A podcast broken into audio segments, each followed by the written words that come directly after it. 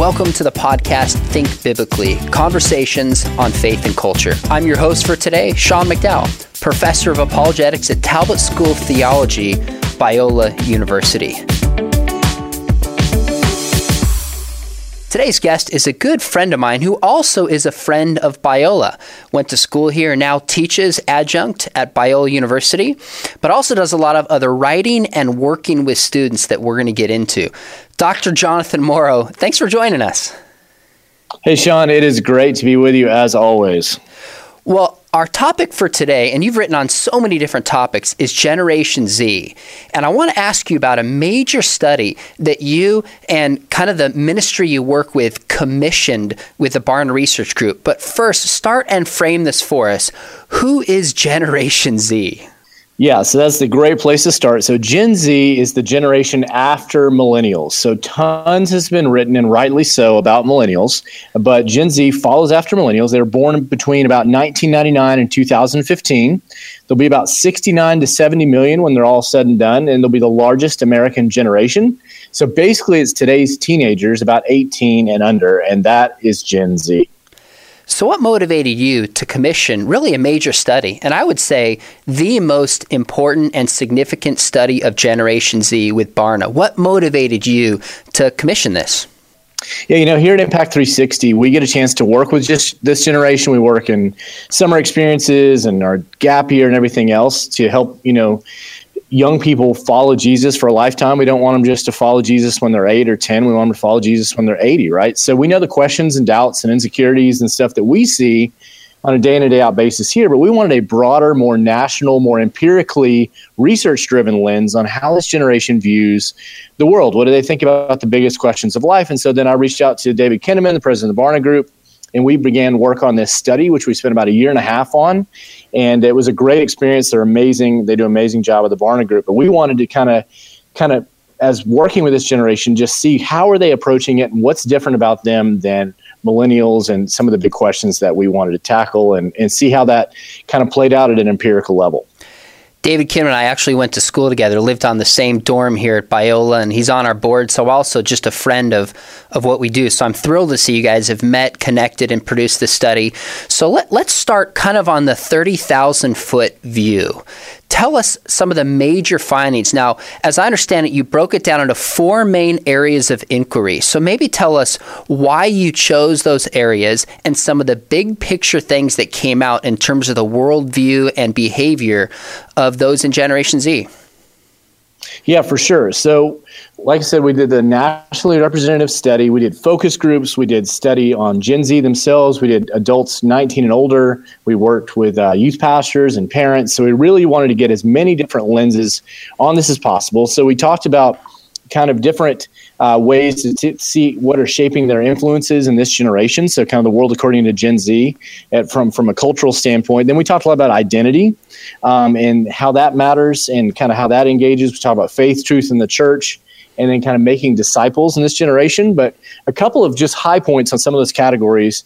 Um, you know, one of the things that emerged very clearly was they are screenagers. Um, more than half of teens use screen media four or more hours per day. That's about fifty-seven percent and about eight, you know, about 26% use screen media about, um, you know, eight or more hours a day. So that's a major thing. And we'll talk into more some, some of the particulars, but they're also the first generation to be raised by parents who are on screens, and that's one of the things that makes them different uh, from millennials. But another thing is their worldview is post-Christian.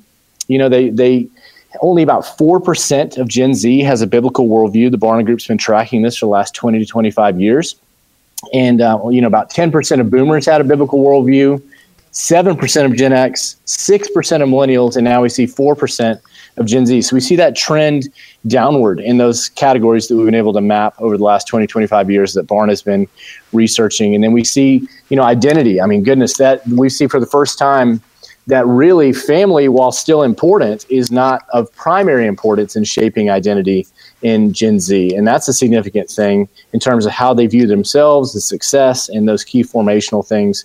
And then the morality and all those kind of questions. So we, we dove into a lot of different areas to kind of get a big picture where they're at. But one of the big key takeaways for me so far was just kind of the general confusion around this generation. We can kind of get into more of what's behind that.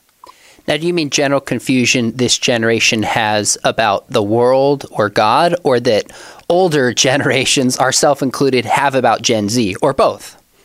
That's a good question. So I would say a lot of moral and spiritual confusion um, around this. That especially came out in the focus groups that we conducted with the Barna Group and things like that, and just their reticence to really make any sort of convictional statements on things, um, especially on the topics of morality and spirituality and things like that. I, I want to come back to some of these particulars that you talked about, but I'm curious because you've worked with students for a long time. You have a couple Gen Zers yourself as a father what surprised you most about this study? Yeah, that that's that's a hard question because there's so much in it. But one of the things that honestly surprised me was how fast this generation has really changed and moved on questions of sexuality and gender. You know, um, you know, millennials, you could you could sense a shift was moving with them, but just the speed at which that shifted. I mean, you know, one of the things that we we discovered about 33 percent of Gen Z say gender is how a person feels and not their birth sex. I mean, that's a major shift. 12% describe their own sexuality as something other than heterosexual. And that's a, ma- a major shift as well in terms of the speed at which some of those changes are happening. So there's there's lots of things, but that's probably up there was just how fast and then also honestly some of the morality you know there was one one kind of baseline question we would kind of put in there to kind of gauge before we got to the controversial stuff on morality, and, and only about 34% of Gen Z could agree that moral that lying would be morally wrong. And so that was a very interesting one because even as you map that out next to the other generations that we looked at in this study, it was just a slow trend downward from boomers all the way down to Gen Z being in at 34%. So, so those are a couple things that were pretty surprising to me. As you know, Jonathan, I teach here at Talbot in the apologetics program, but I also teach high school part time. And one thing I find my students increasingly doing is they'll open up an answer by saying, I feel this and I feel that. And I've trained them. I say, I care deeply about what you feel, but I want to know what you think. And the reason I do hmm. that is it sure seems to me that feelings are just arbitrating this generation more than before. So much so that my father and I were speaking recently, and he made a statement that stuck with me. He said, I think this is the first generation in which feelings even trump science. I'm wondering if you agree with that, your thoughts on that, if the data from the study revealed anything about how central feelings are to the way they understand and experience the world. Yeah, I think that's a great observation. Um, I, the feeling I feel that, I mean, I think this generation has this sense that how they feel determines what's real, and even more than what we see in the sciences and some of those kind of things, especially when it comes to gender, because you'd be like, okay, there's research here. Yeah, I don't care. This is the way I feel. And I can't be wrong about that, right? And so they don't want to offend people. And then all these feelings, when they collide, it's almost like they're wondering what they do, what they're supposed to do with this, because they're inevitably going to collide and then so how they feel and then feelings are really tied to how they view freedom and satisfaction of their own desires and getting to do whatever they want to without as long as they don't hurt someone. And all of those things i think are interconnected among this generation uh, when it comes to how they view reality. But feeling and individualism emerged as major themes with gen z um, especially when it comes to questions of gender and identity and morality. That was that was a major major thing in talks that I give on Gen Z, I'll talk about how the boomers were the me generation. And then there was the cover on Time talking about millennials, I think in 2014, calling them the me, me, me generation. And then I'll often point, I'll say, with Gen Z, it's the me, me, me, me generation. And we almost see more individualism. You made a reference to that. Did the data show that this is really an individualistic culture in terms of how they see the world?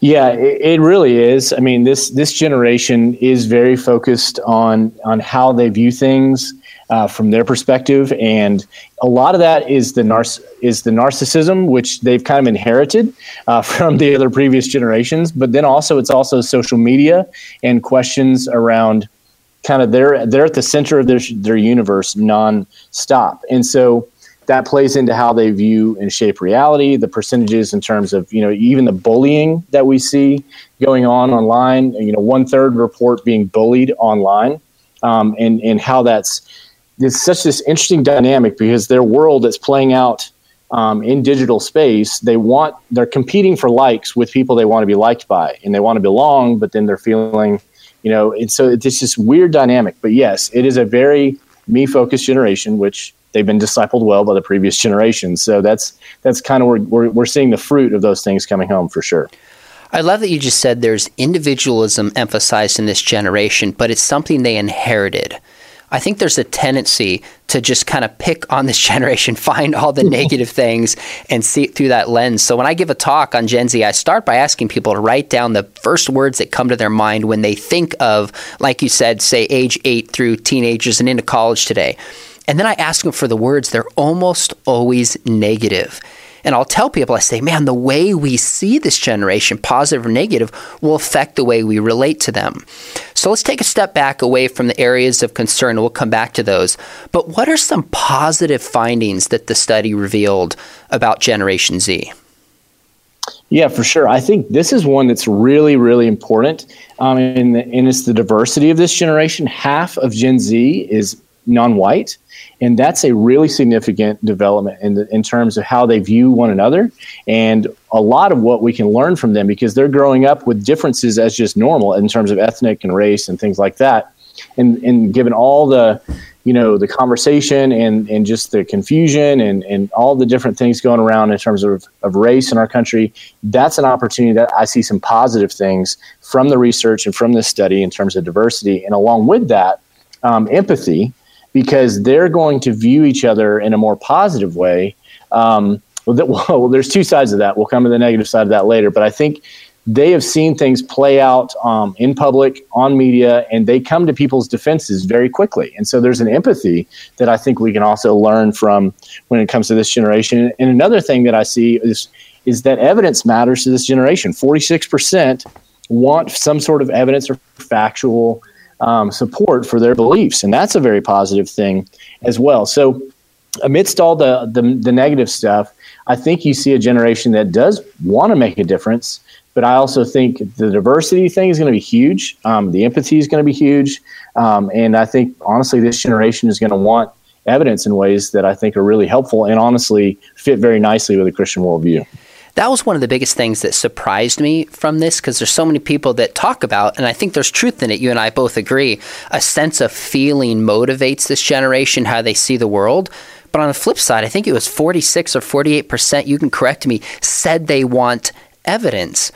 Now that's interesting. I'm curious if you have a sense of why that is. Is it just the way that we're wired, made in the image of God? Is there some cultural thing that's going on that drives that? And then, second, what are some of the big barriers that this generation has to belief in which evidence could help them overcome some of those barriers? Yeah, I think so. I think so. It is. It's basically forty six percent want factual evidence. So you're spot on on that uh, from this. And I think one of the things is they've they've kind of been around seeing you know that we live in the era of fake news and all these kinds of claims and all this kind of stuff going on. And I think there's a sense in which okay, what's real? I think there's a real sense of what's going on there that they want to know what's real in this situation, and that's they're after some truth there. Now, they're also after happiness. 51% say the ultimate goal of life is happiness. Um, and curiously enough, a lot of that is around financial success and some of those kinds of things. But I also think that you know they want factual evidence to support these things. So I think there's some cultural momentum there. I also think the fact that Gen Z is a blank slate in many ways. You know, in many ways, millennials kind of reacted against a version of Christianity and hypocrites and things like that. Whereas Gen Z is like, okay, well, I'm, I'm not even sure what you mean by the church or Christianity or anything right there. So what what is this? And I don't want to believe something just because. You know, one thing that's interesting is half of church going teens say that church seems to reject much of what science tells us. And that's an interesting insight as well because they're like, well, look, if science says it's at odds with Christianity, that's a problem. So I think there's this collision of wanting to know what's true, but also evidence mattering, and then science kind of still playing a big piece, but then lurking in the background are those feelings determining what's real, as we already talked about. So it's an interesting cauldron, and it depends on the issue which one of those is going to kind of come come out in the lead, and then probably their experience and kind of what they've experienced up to that date at that point in their life. With millennials, there was a lot of talk in the church the past 10 or 15 years about how they're leaving the church and leaving the faith. Now it seems, as you indicated, we have a new generation, many of which are being raised entirely secular. So it's like a second generation teenager that's a non Christian, which is kind of novel in American culture. So I'm curious your thoughts. How does this generation tend to view the Bible? And I realize we can't lump the whole generation and their views of the Bible, but are there any things that came out of the study about how they think about Scripture, Jesus, and some of the particulars of the Christian worldview? Yeah, for sure. So, you know, about 22% of Gen Z who said the Bible is the actual Word of God and should be taken literally word for word. Um, whereas that's that's a significant finding. It's still a small percentage when you look at things as a whole. You know, one of the things we discovered when they talk about um, the Bible versus science is they see about, about 24% would see the Bible and science as being in conflict. And that's a significant thing as well. Um, you know, and so when they view the Bible, so I think you're seeing this lack of literacy of what the Bible actually believe, what they actually understand about the Bible is just not there. Um, but then it's what what I think, and this is this is a good just general trend. You can map their views, especially as teenagers right now, they, that they're mirroring mostly their Gen X parents, and that's what's really interesting is because what's different about Gen Z in some ways from millennials is the fact that they're being raised largely by Gen X and millennial parents not by boomers. And so that affects screens and you know being raised in a house of screens that's one thing. But then you can kind of see especially right now their their tendencies they kind of map the, the the layer of skepticism and literacy with which they're being raised in their homes too. So gen x you know those views right now are mapping pretty closely with where we see gen z because they're being raised in those in those households You've mentioned screens a few times, and I think it's unmistakable that one of the defining characteristics of this generation is just that they see the world through a smartphone. In fact, many of them learned how to swipe an iPad or iPhone before they learned to even read text. I'm curious, does the study or even your personal experience reveal how technology shapes the worldview, the beliefs, the relationships of this generation? Yeah, it really does, and it's multiple. It's multifaceted. So there's the first issue It's number one, they're just spending so much time on screens um, that that's just the sheer stewardship of time question. Then the second question is the law of influences. Okay, if they're on there, you know, 57% are on their four plus hours a day, and they have a 15 minute youth youth group sermon on Sunday or a 40 minute sermon. You know, which one of those is going to win? That's just the sheer information volume is going to swamp one or the other.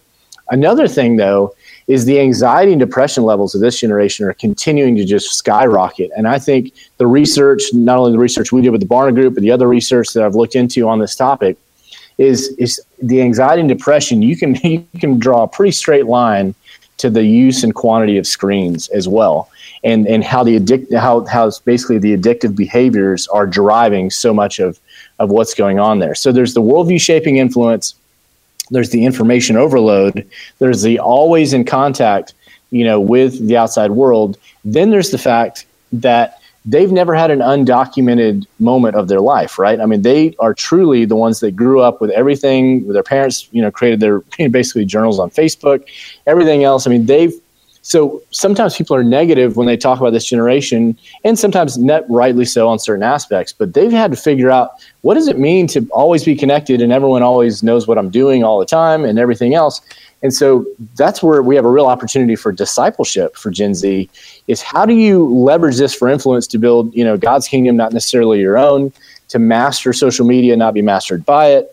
Um, I mean, those are the kinds of things that we really need to help them because it is a massive um, massive issue. And one of the things that I think as parents and people listening to this podcast, I meet so many parents, and Sean, I don't know what your experience is on this, that they'll just have given their kids phones already by like eight, nine, ten, and like we're one of the last ones that haven't, you know, and and things like that. And I would encourage parents to be very careful before you just basically give your son or daughter a smartphone and basically give them unmediated unmediated access to all of what's going on without you there to kind of narrate and help process with them uh, in, in the midst of that. So screens are a major, major shaping influence for this generation.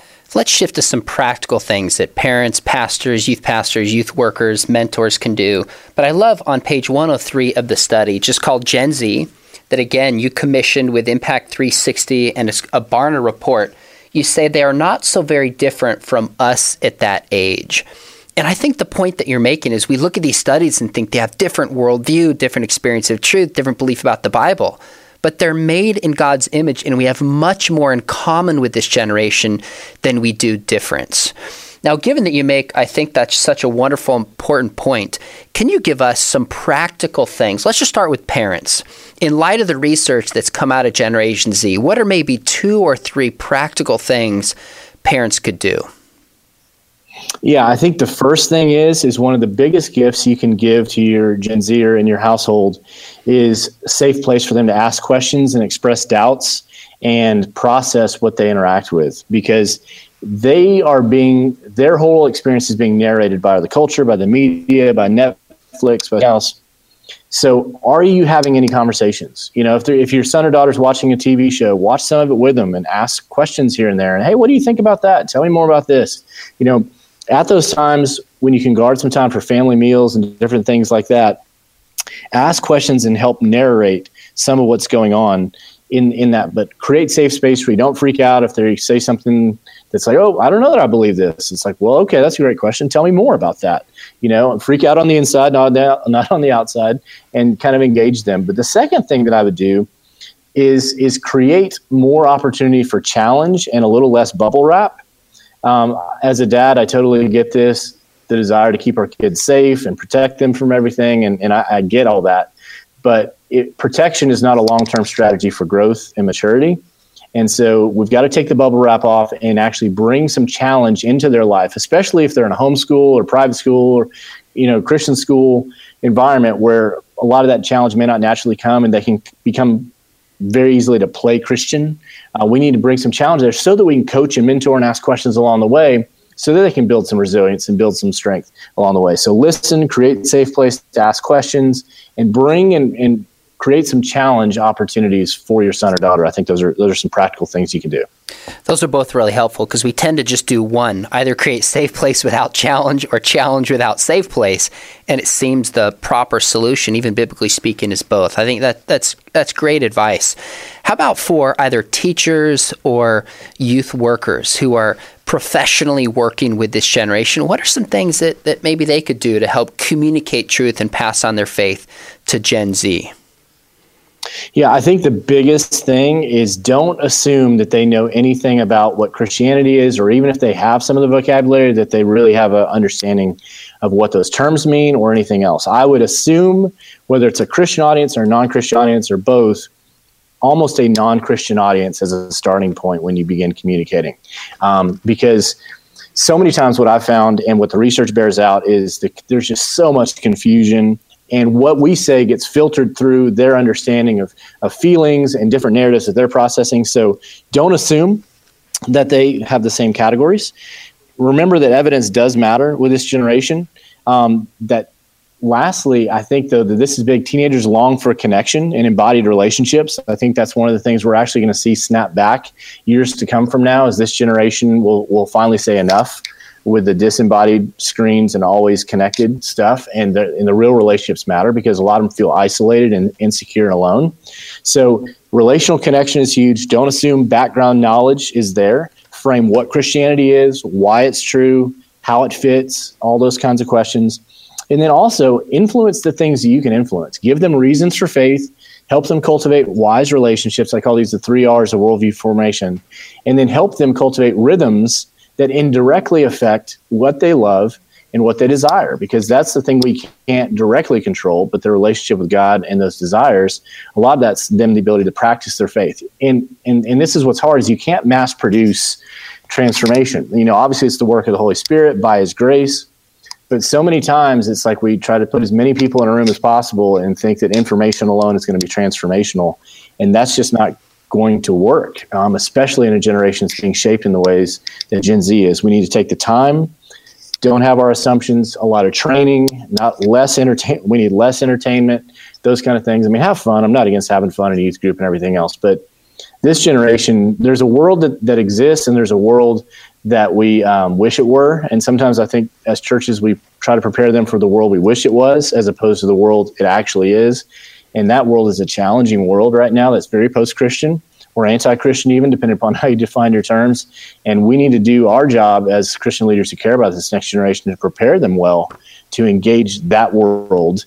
And that takes time, intentionality, relationship, and and and and really space, which is hard to find in such a fast-paced culture. Jonathan Morrow, thanks for coming on and thanks for commissioning the study with Barna uh, where you're at Impact 360 on Gen Z. I hope listeners will get a hold of it and study it, think about it, and apply a lot of the principles that you have to their ministry and to their relationships. I'd also encourage our listeners to check out Immersion 360 and Impact 360, a gap year, and then also a 12 day experience for students that I get a chance to speak at. Thanks for having me regularly to build a worldview for students. Two wonderful opportunities and resources our listeners need to take advantage of. Jonathan, thanks for coming on. Hey, Sean, it's always a pleasure and love getting to connect with you out here when you visit us at Impact 360. And it's been a fun conversation. We'll do it again soon. This has been an episode of the podcast Think Biblically Conversations on Faith and Culture. To learn more about us and today's guest, Jonathan Morrow, and to find more episodes, go to biola.edu slash thinkbiblically. That's biola.edu slash thinkbiblically. If you enjoyed today's conversation, give us a rating on your podcast app and share it with a friend. Thanks for listening, and remember, think biblically about everything.